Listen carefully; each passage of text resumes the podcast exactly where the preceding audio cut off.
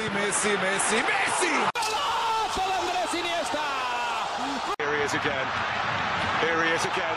That's astonishing. It's absolutely world class. Endlich hat Barca mal wieder einen überzeugenden Sieg einfahren können gegen Deportivo Alaves. 15-0 war das Endergebnis, nachdem man ja zuletzt sehr schwach aufgetreten ist gegen Osasuna.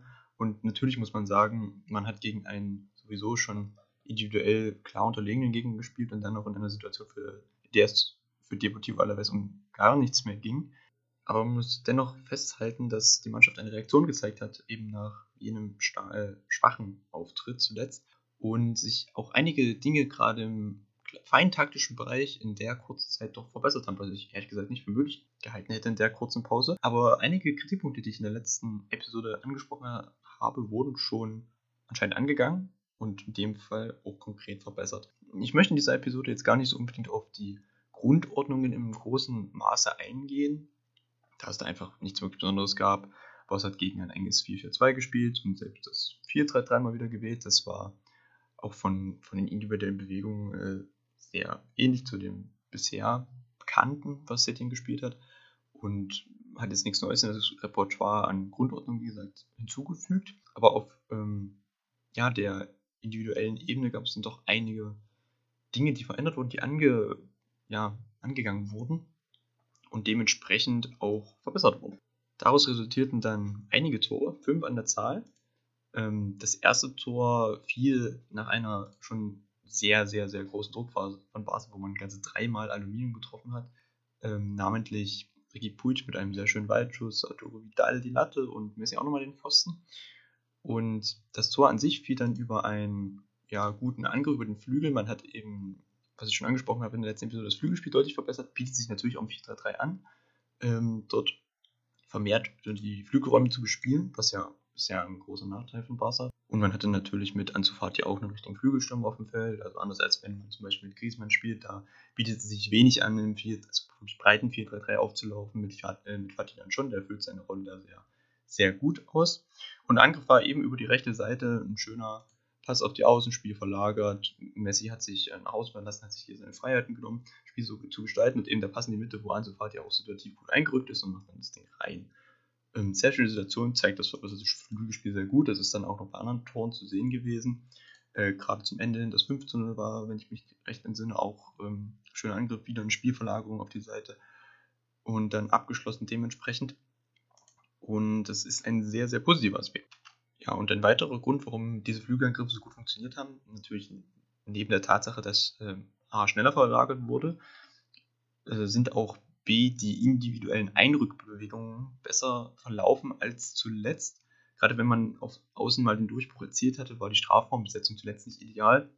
Hier war es dann doch sehr klar, dass die Zuordnung so war, dass der auf der anderen Seite der Außenstürmer nach innen gerückt ist. Das ist ja ziemlich Standard. Aber eben auch gerade Vidal natürlich seine typischen Läufe gemacht hat und auch noch meist zumindest ein zentraler Mittel, also einer der anderen zentralen Mittelfeldspieler vorgestoßen ist, meistens Puig und so viele, viele Optionen dann auch im Strafraum geschaffen hat. Also das hat erfordert natürlich mehr Lauf, äh, Laufbereitschaft, aber diese ist man nun auch eingegangen, Gott sei Dank. Und dadurch war natürlich die Verwertung eben solcher Reingaben deutlich einfacher als zuletzt, wo die Mittelfeldspieler eher ja, nicht, so, nicht so tief gegangen sind. Muss natürlich auch sagen, dass Alaves nicht so gefährlich geworden ist und wahrscheinlich einfach die, dadurch Barca einfach befreit aufgespielt hat und so den offensiveren Ansatz als zuletzt wählen konnte. Und das lässt sich auch ganz gut daran ablesen, dass die Außenverteidiger eben so standen, ähm, an der Tatsache, dass eben Alba eine Vorlage gemacht hat und, nee, sogar zwei, zwei Vorlagen gemacht hat und Semedo ein Tor geschossen hat, was ja doch ziemlich starke Werte für die Außenverteidiger sind. Neben diesem äh, taktischen Aspekt war aber auch das äh, Zentrumsspiel deutlich verbessert. Ich habe in der letzten Folge schon angesprochen, dass mir die Vertikalität in ja, in, aus dem Zehnerraum hinaus fehlt, aus dem Halbraum auch. Und diese wurde ja auch systematisch angegangen. Suarez hat dann natürlich seinen Beitrag geleistet. Der hat einfach einen besseren Job als Julius Brayfield gemacht, muss man sagen. Ich bin ein sehr großer Suarez-Kritiker, muss ich ganz ehrlich zugeben. Aber das hat er wirklich gut gemacht, also gerade im Bezug auf eben Läufer anbieten. Hat auch eine, dann sein Tor gemacht, was er sich in dem Fall verdient hat. Vidal war oft in der letzten Linie, hat eben diesen Durchbruch versucht, was man ja eigentlich auch von ihm kennt und Puig hat auch überragende äh, Arbeit geleistet, konnte eben hier muss man natürlich auch sagen, dass er freier zwischen den Linien agieren konnte. Also gegen Espanyol und Osasuna haben die Ketten wesentlich besser und enger zusammengearbeitet als jetzt hier bei Alavés. Da waren dann schon teilweise so 10 Meter zwischen den Linien. Und dadurch, wenn Barca das schnell gespielt hat, konnte man dann eben auf eine, äh, auf eine einzelne Abwehrkette, auf die letzte Abwehrkette zulaufen mit Tempo.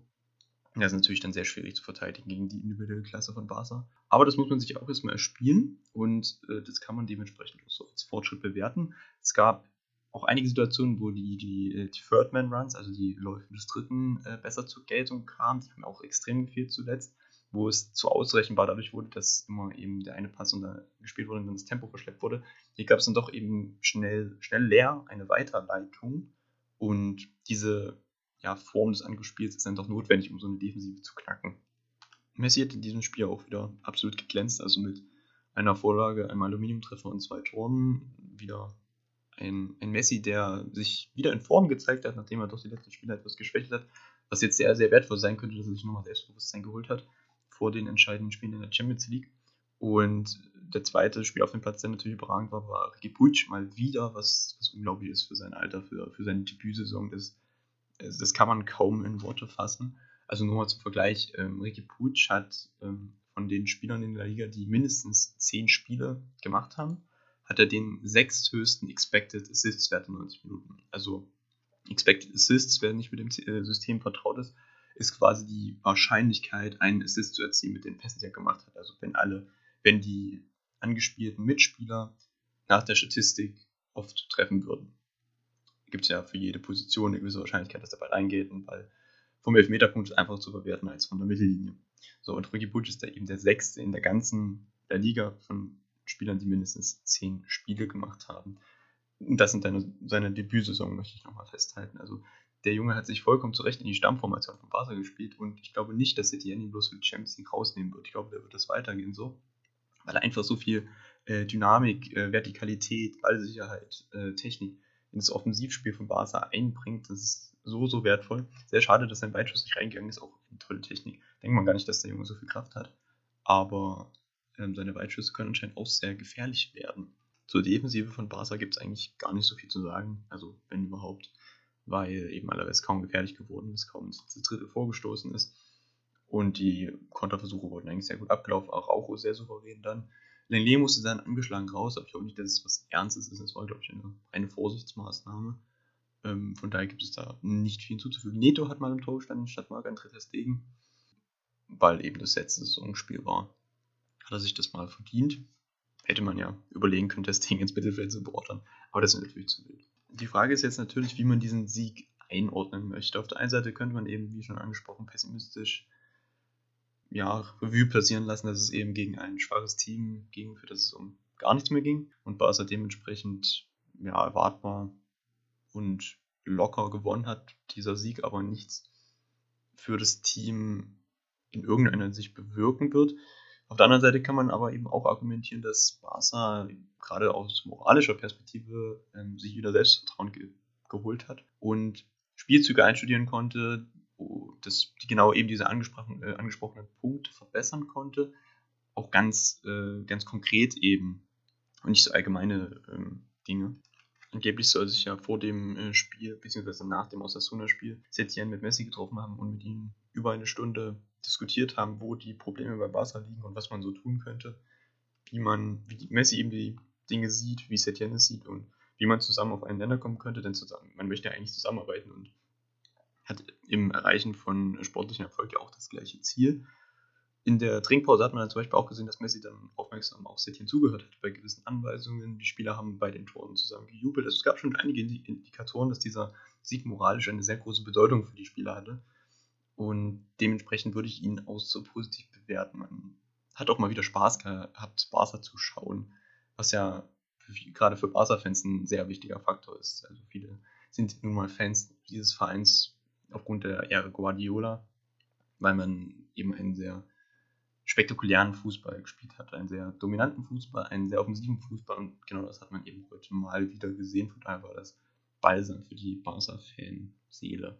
Diese Bedeutung kann man auch daran ablesen, dass Messi sich nach dem Spiel auch mal wieder geäußert hat, was er eigentlich nicht so häufig macht. Also erst nach dem letzten Spiel gegen Osasuna, wo ihm die Entscheidung in der Liga, Liga gefallen ist und jetzt auch wieder.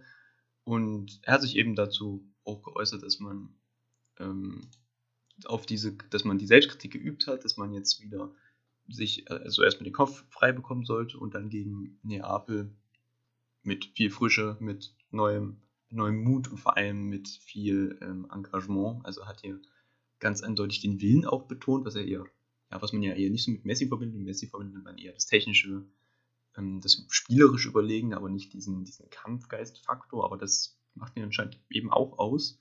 Und so hat er sich auch geäußert. Ganz nebenbei hat sich Messi auch noch den Pichichi gesichert und den Vorlagenrekord in der Liga äh, geknackt mit 21 Vorlagen. Davor hatte den Xavi, also bleibt weiterhin ein Barcelona-Rekord, was natürlich sehr erfreulich ist. Ja, also er hat eine für ihn, für seine Verhältnisse schwache Saison gehabt und stellt natürlich trotzdem Rekorde ein. Das ist schon echt Wahnsinn.